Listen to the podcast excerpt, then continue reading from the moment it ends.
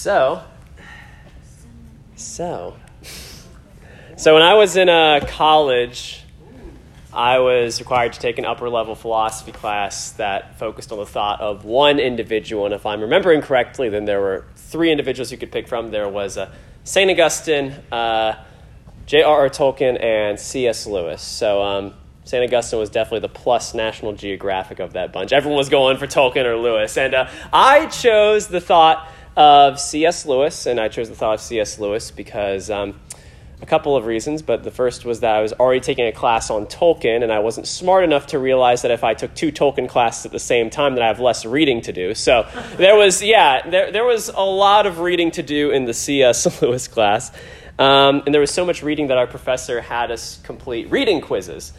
Um, now, if you never had a class where you had to do reading quizzes, they're really basic. They're like five questions, just recover, like just covering whatever you had to read for the class. And um, I remember one reading quiz in particular. In, in fact, I remember one question on a one reading quiz in particular because it was so dastardly good. It was just so. It was such a good question that would weed out anyone um, if they hadn't read it it was just so simple. So we were reading C.S. Lewis's Miracles. Has anyone read that before? C.S. Lewis's book on miracles. It's a good book. Um, you should read it. Um, but if you haven't read it, which is everyone, um, then you'll probably fall into the same trap. So there is one miracle that C.S. Lewis, C.S. Lewis calls the grand miracle.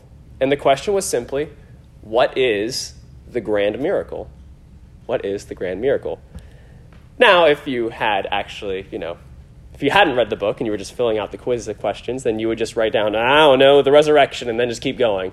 And you would fall right into the trap because you would think, ah, oh, yes, the resurrection, that's the miracle at the center of our faith. That's the grand miracle. Um, but no, it's not. C.S. Lewis didn't think the grand miracle was the resurrection. Actually, he thought the grand miracle was not the first Easter, but the first Christmas. He thought the grand miracle was the incarnation, that an infinite God entered into a finite body. He donned the frail, finite flesh of a creature. The grand miracle was that God became a body.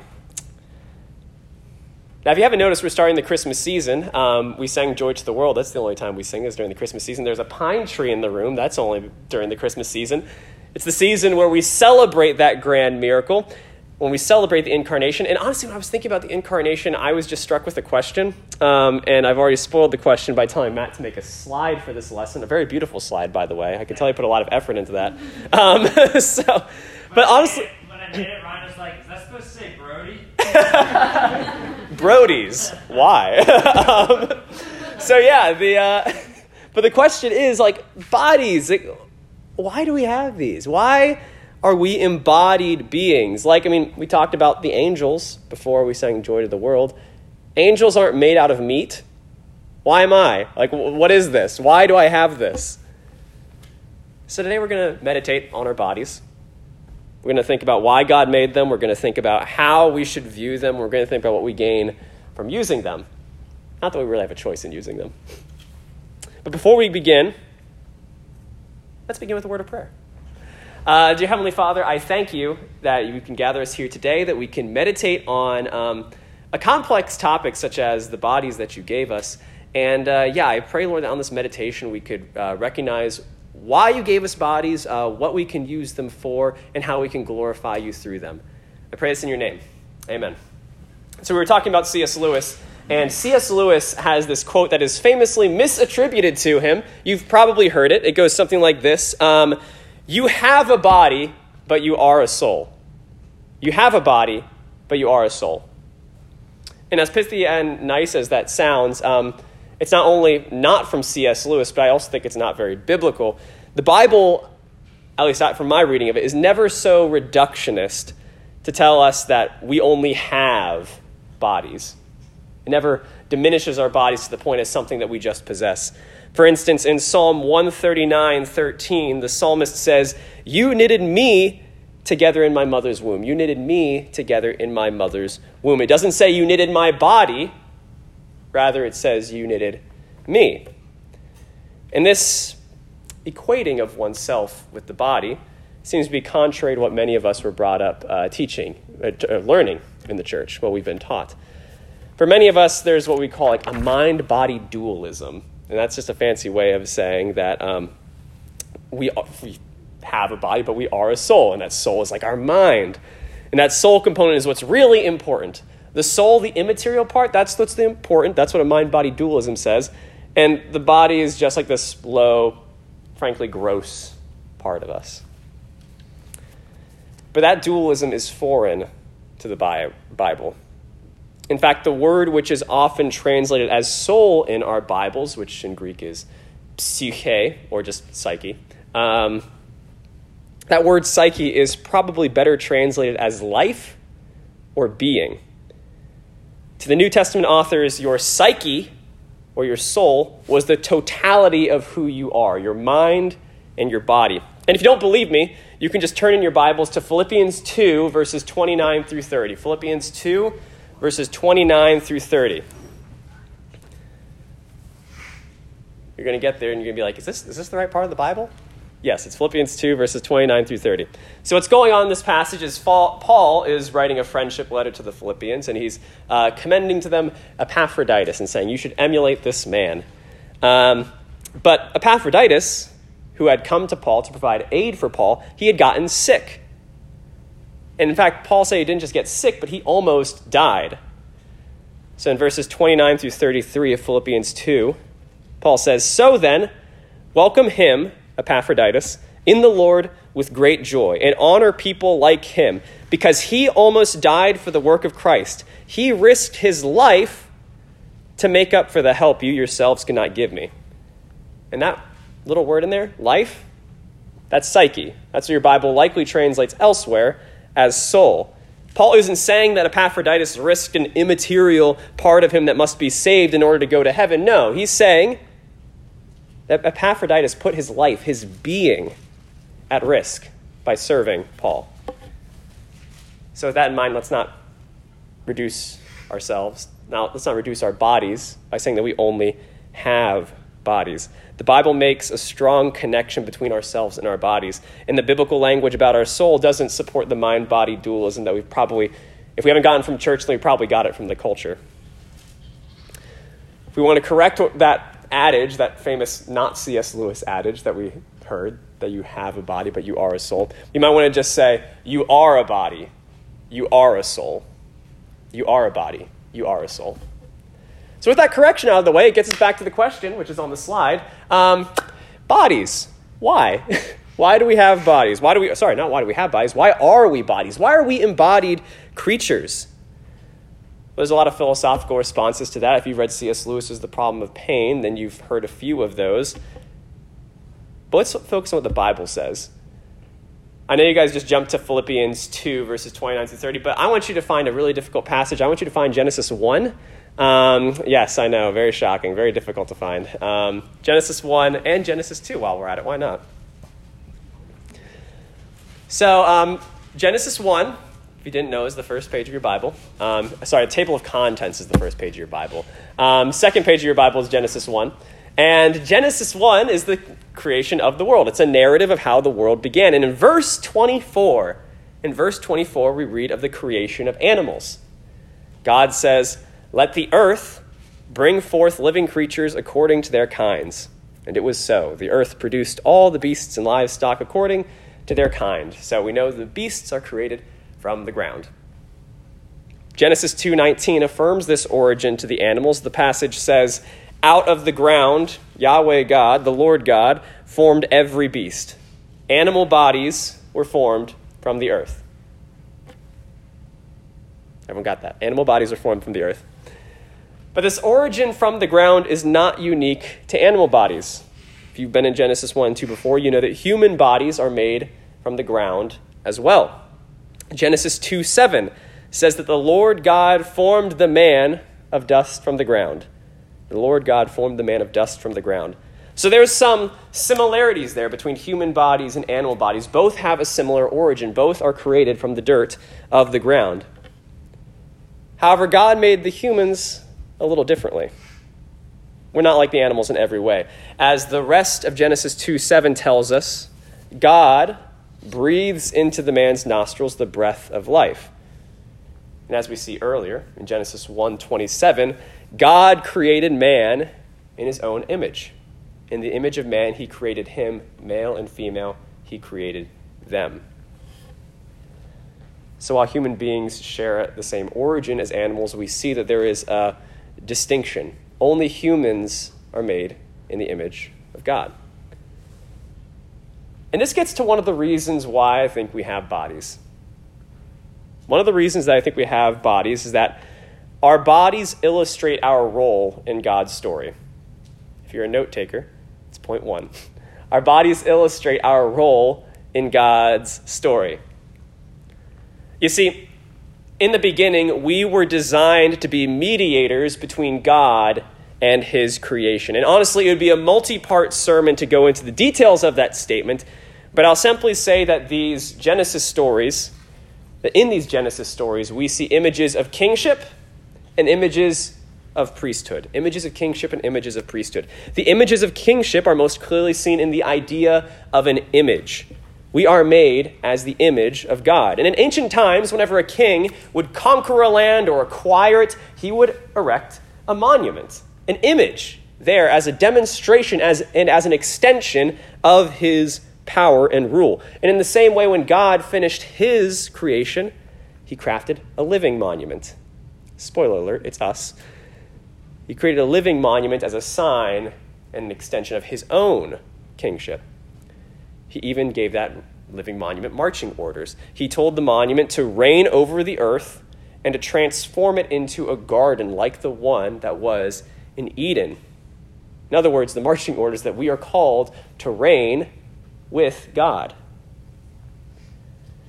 Similarly, scholars have known for a long time that the garden found in Genesis is depicted as a temple. And if the garden is a temple, then there must be priests too, right? Well, Adam and Eve were created to be that first priesthood.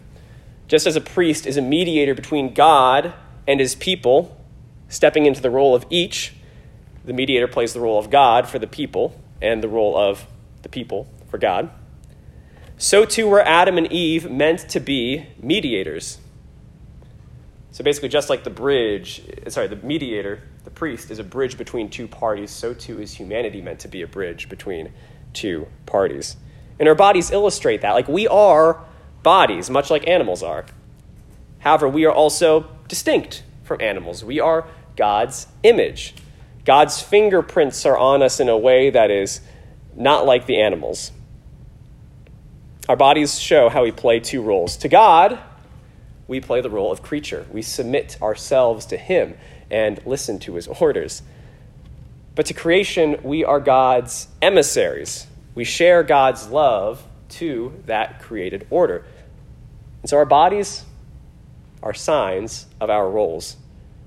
We're animals and we're spirits, and we have roles to play as both. So, with all that said, it should go without saying that our bodies have value. I mean, our bodies do have value. So, another answer to the question of bodies, why, could be that I mean, our bodies have value. I was reading through uh, 1 Corinthians earlier, uh, and I was somewhat dumbfounded by a very brief statement that Paul says. Um, it's in 1 Corinthians 6.13. You can turn your Bibles to 1 Corinthians because we are now going to be reading from there. 1 Corinthians 6, we're going to be focusing on verse 13, 1 Corinthians 6.13. And in this passage, Paul is uh, rebuffing a claim that the Corinthian church was making. The Corinthian church claimed... Um, let me just read it. Food is meant for the stomach, and the stomach for food, and God will destroy both one and the other. Food is for the stomach, and the stomach is for food, and God will destroy both one and the other. Now, the euphemism isn't abundantly clear in English, although you can read what Paul says afterwards and see what they're getting at. Um, they're actually talking about sex. Um, the Greek word for stomach, uh, koilia, uh, could also be used for reproductive organs, so they're really saying like, hey, I want to fill my success. I want to fill my sexual desires. After all, God's going to destroy my body anyways. Nothing's going to stop me. But Paul responds by saying, the body is not meant for sexual immorality, but for the Lord.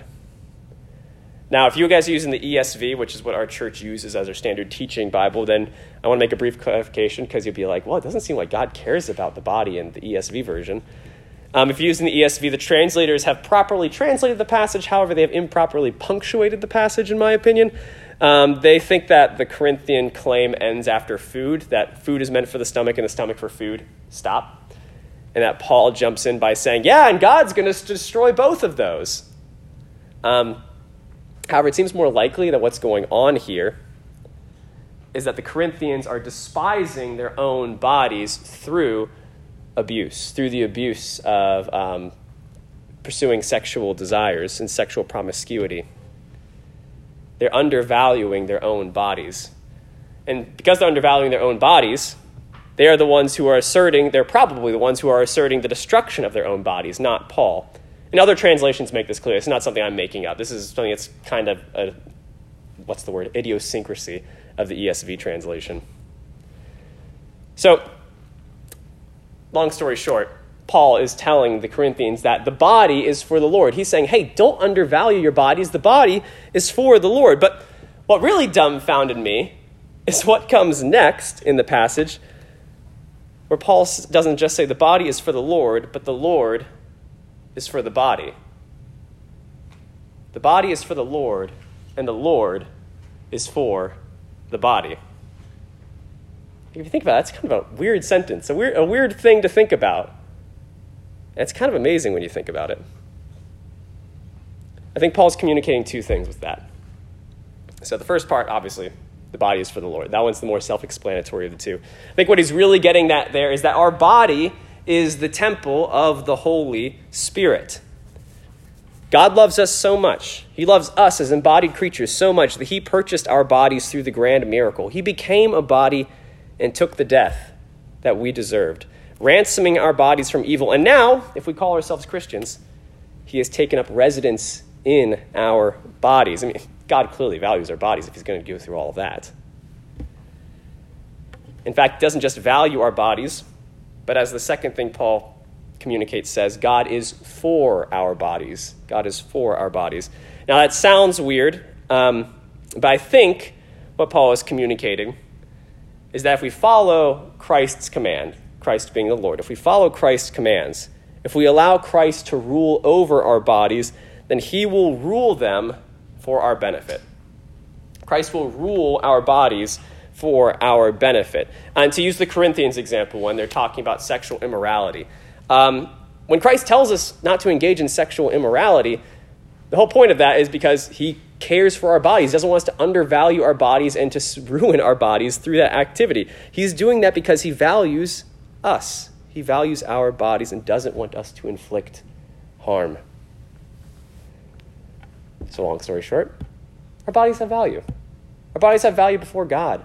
He values our bodies, and He doesn't just value our bodies, but He is for our bodies. He died for them, He's for them, and He's going to resurrect them.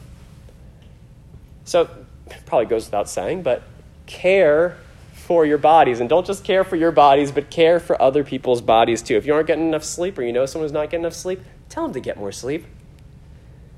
If you, if you know someone who's not eating enough, tell them to get a sandwich or something. If you know someone who doesn't have good hygiene, well, maybe you shouldn't tell them that, would be rude. But But also, it's one of those things like even like even like touch. Like I don't know. I heard that like they perform these off years ago. They performed these terrible experience experiments where they would just let children just not have human touch, and it, like infants, and the infants would die without human touch. Terrible experiments. It's like people need physical touch. And that's one of the reasons why we have bodies, so we can experience that, we can share that with people, and we can experience that need. So, to review what we've gotten so far. One of the reasons we're embodied creatures is that our bodies demonstrate our role. Our bodies demonstrate our role in God's story. Another reason is that our bodies are valuable, they're valued by God. And a final reason, because I always have to do three points for some reason, I can never do more and no less. Three points, always. Uh, our final point and I apologize that this one needs a little explaining, is that our bodies are inputs for spiritual formation. Our bodies are inputs for spiritual formation. Now, many of us operate under the assumption that we do things because we believe things. That's not unique to us. It's common post-enlightenment idea that we are basically brains on sticks and that those our brains operate those sticks. So um, people believe that we do things because we believe things. For instance, we believe that God hears us when we pray, and so we pray. Or we believe that we love our spouse, so we do the dishes. I have not done the dishes in a few days, so I probably don't believe I love my spouse. Um, so, uh, yes. And honestly, that's, that's sometimes true. There are genuine times where we believe things, and so we do things, or we believe things, so we don't do things. But sometimes it's the opposite. Sometimes we believe things because we do things. Sometimes we believe things because we do things. In other words, in other words, our actions and therefore our bodies have the potential to shape our beliefs. Our bodies have the potential to shape our beliefs. And this is particularly uh, something we see when it comes to rituals. And I'm not just meaning like religious rituals, I'm like talking about common practices that we do in our lives. Our rituals mold our beliefs or reinforce previously held beliefs. Um, so when I was a kid, I, my family used to watch NASCAR all the time. Yes, no joke. Like I'm, my grandpa was a race car driver. My grandma was a race car driver. All my uncles were race car drivers. Or, my sorry, grand uncles uh, were race car drivers and mechanics and everything. I always joke my family was a whole bunch of farmers and mailmen until the car was invented, and they decided they were all just going to start fixing cars, which is kind of true. So, um, but yes, we watch NASCAR all the time. And if you've ever seen a NASCAR race, they always begin with a big display of the U.S. military with unfurling the American flag and a prayer. Those things together a prayer, an American flag, and F 22 Raptors flying overhead. And that's a ritual. And that's a ritual that shapes our beliefs. When we engage in that, it shapes our beliefs because it shows us that, hey, God and country are two things that fit together. God and country are two things that fit together. What's good for America is good for God. And if you believe that, that's great. But there's also times when what our country is doing is not what God wants us to be doing. But that liturgy or that ritual uh, shapes us. By engaging in that, it shapes us. And this is a biblical idea, too. I'm describing a negative example of how rituals and engaging with things in our bodies can shape us. However, there are good examples, too. For instance, I think that one of the reasons that God gave the Old Testament law was that he could shape the Israelite mind through action, shaping the mind through action. For example, in Leviticus chapter 1, verse 3, Leviticus chapter 1, verse 3, we hear that if an individual wants to present a burnt offering before God, the lamb presented must be a male without blemish. A male without blemish. That without blemish is a Hebrew word, tamim. Tamim. In, Le- in Leviticus, this physical, sorry, this word, tamim, without blemish, is a physical category. It's not talking about like a moral category. It's not saying like, oh, you have to find a, a sinless lamb. Um, I don't think lambs can sin, but that's a discussion for another day. So, um, so it's not discussing the morals of the situation. However, the embodied act of selecting a lamb without blemish and presenting it before God, that shaped Israelite thinking this ritual that they performed all, all the time shaped their thinking and it shaped the way they viewed God. Through this embodied act, they were able to reflect on truths about God, such as the fact that only a person without defect, tamim, in the moral sense, could dwell in God's presence. If you read Psalm 15, the first couple verses of Psalm 15, that's what the, uh, the psalmist says. He asks, Who can dwell in your tents? Who can live on your holy mountain? And he's like, Ah, it's a person who is Tamim. He's applying the physical category of the lamb to the moral category, and that's through ritual. His actions, his use of his body shaped his belief. Similarly, Paul tells us in Ephesians 5 that when a man and a woman properly engage in the embodied act of marriage, they are revealing the love of Christ and the church. The body once again becomes an input for spiritual formation, since the members of the marriage are able to learn about Christ's relationship with the church in a way entirely unique to them. So, by performing these Old Testament laws and by doing marriage well, we receive inputs from our body that can shape us spiritually. By doing these things, we receive inputs from our body that can shape us spiritually. Now, I use the word liturgy, I use the word ritual. Don't quote me as saying, I want you to do mindless rituals all the days of your life. Just don't do mindless things over and over again, like repeating the same words or, I don't know, doing whatever. I can't think of an example off the top of my head. so uh, don't do any mindless stuff. Like don't just like bow five times before you go to sleep or something like that. Um, because it's not just about doing the ritual. It's about letting the ritual shape you and about reflecting upon the ritual as well. It's receiving the inputs and allowing those inputs to shape you by considering them. By receiving the input of your body and reflecting on that input, you can experience spiritual formation. In fact, the reality of doing can mold you. The reality of doing can mold you.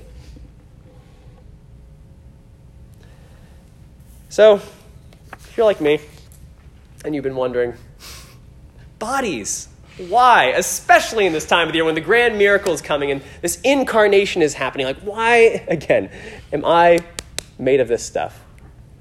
Well, hopefully, this gives you a few answers. If you, want, if you have any questions, then you can ask me after our prayer time. But we're going to be going into a time of prayer, and i will write it on the board in a second. But I think two things we should pray for. Um, first, I think we should thank God for our bodies.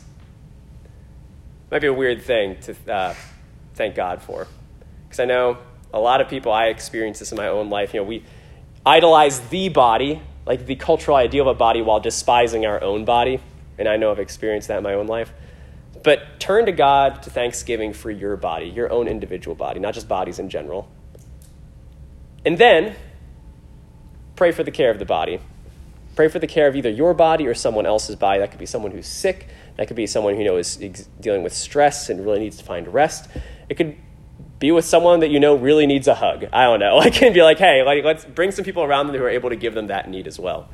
Um, yeah, pray for the care of the body, as well as your other prayer requests. So I'm going to conclude in a word of prayer, brief one, and then you guys can break out into your prayer groups. Let's pray. Dear God, as Psalm 139 tells us, we are fearfully and wonderfully made by you. You knit us together in our mother's wombs.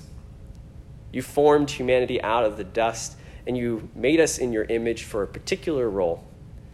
And God, even when we fell, even when our bodies became corrupted through our own sin, uh, you redeemed our bodies by becoming a body yourself through the grand miracle. You purchased our bodies, you ransomed them from death, and you are resurrecting them, God. Thank you for that.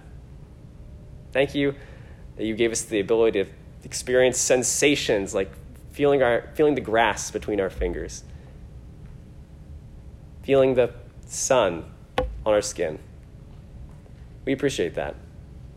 you didn't have to do that for us, but you did. And we thank you for that. I pray all this in your name. Amen.